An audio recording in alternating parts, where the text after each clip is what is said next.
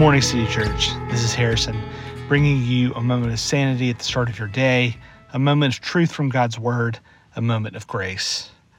You know, time is funny. When I was a kid, a 30 minute car ride seemed like it lasted an eternity. Time seemed to move like molasses. But nowadays, it feels like life is a podcast I'm listening to at 2x speed. I'm getting Facebook memories of things that happened a decade ago that I swore swore happened in like 2018. My nephews and niece who seemed so young such a short time ago are now in college. But there are other times that life doesn't follow this life speeds up as you get older logic. A classic example of this is waiting on a diagnosis from a doctor. Let's say the results of a biopsy waiting for that call, waiting for those results, feels like living in slow motion.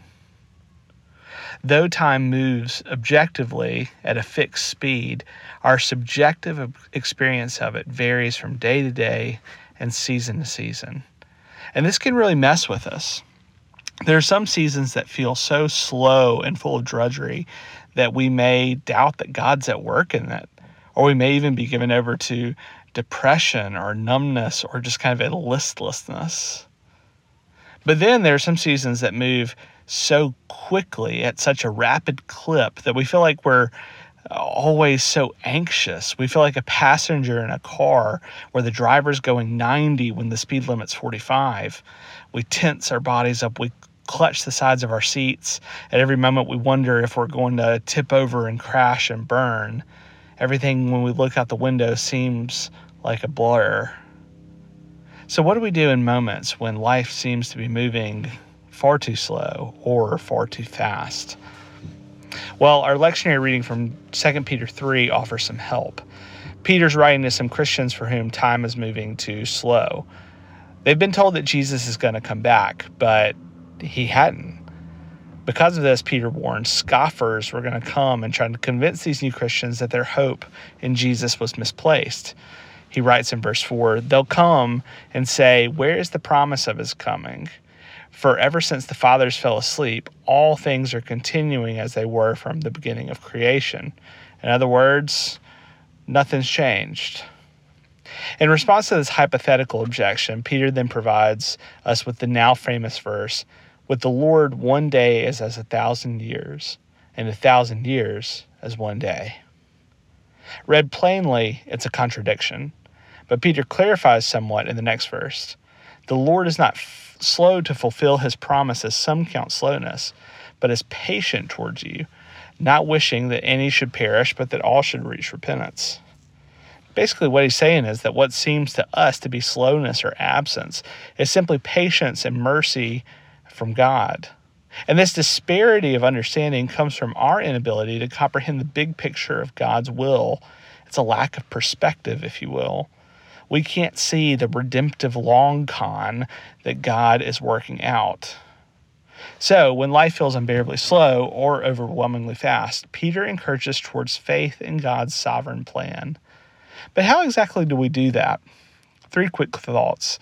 First, remember all of the ways that God has been faithful to you and to others in the past. If you can't look forward, look back.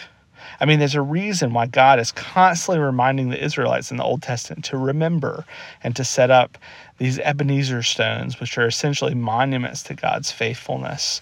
He's trying to pull our eyes back to Him and how He's worked in the past when it's hard to see how He's at work in the present or hard to hope about how He might work in the future. Second, use the means of grace as a kind of spiritual grounding technique.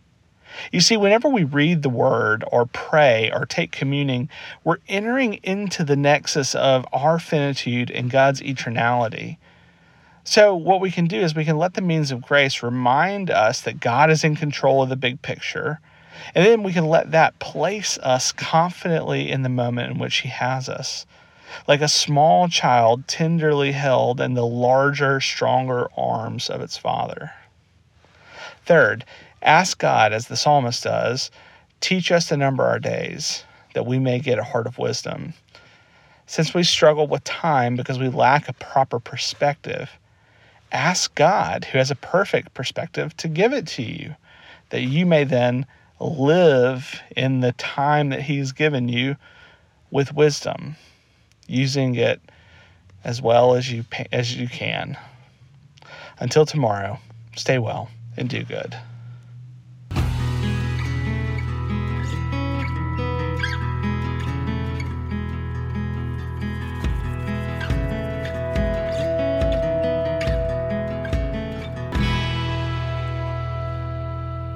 Good Morning City Church is a weekday podcast produced by the staff and members of City Church of Richmond, located in Richmond, Virginia. To learn more about us, please visit citychurchrva.com.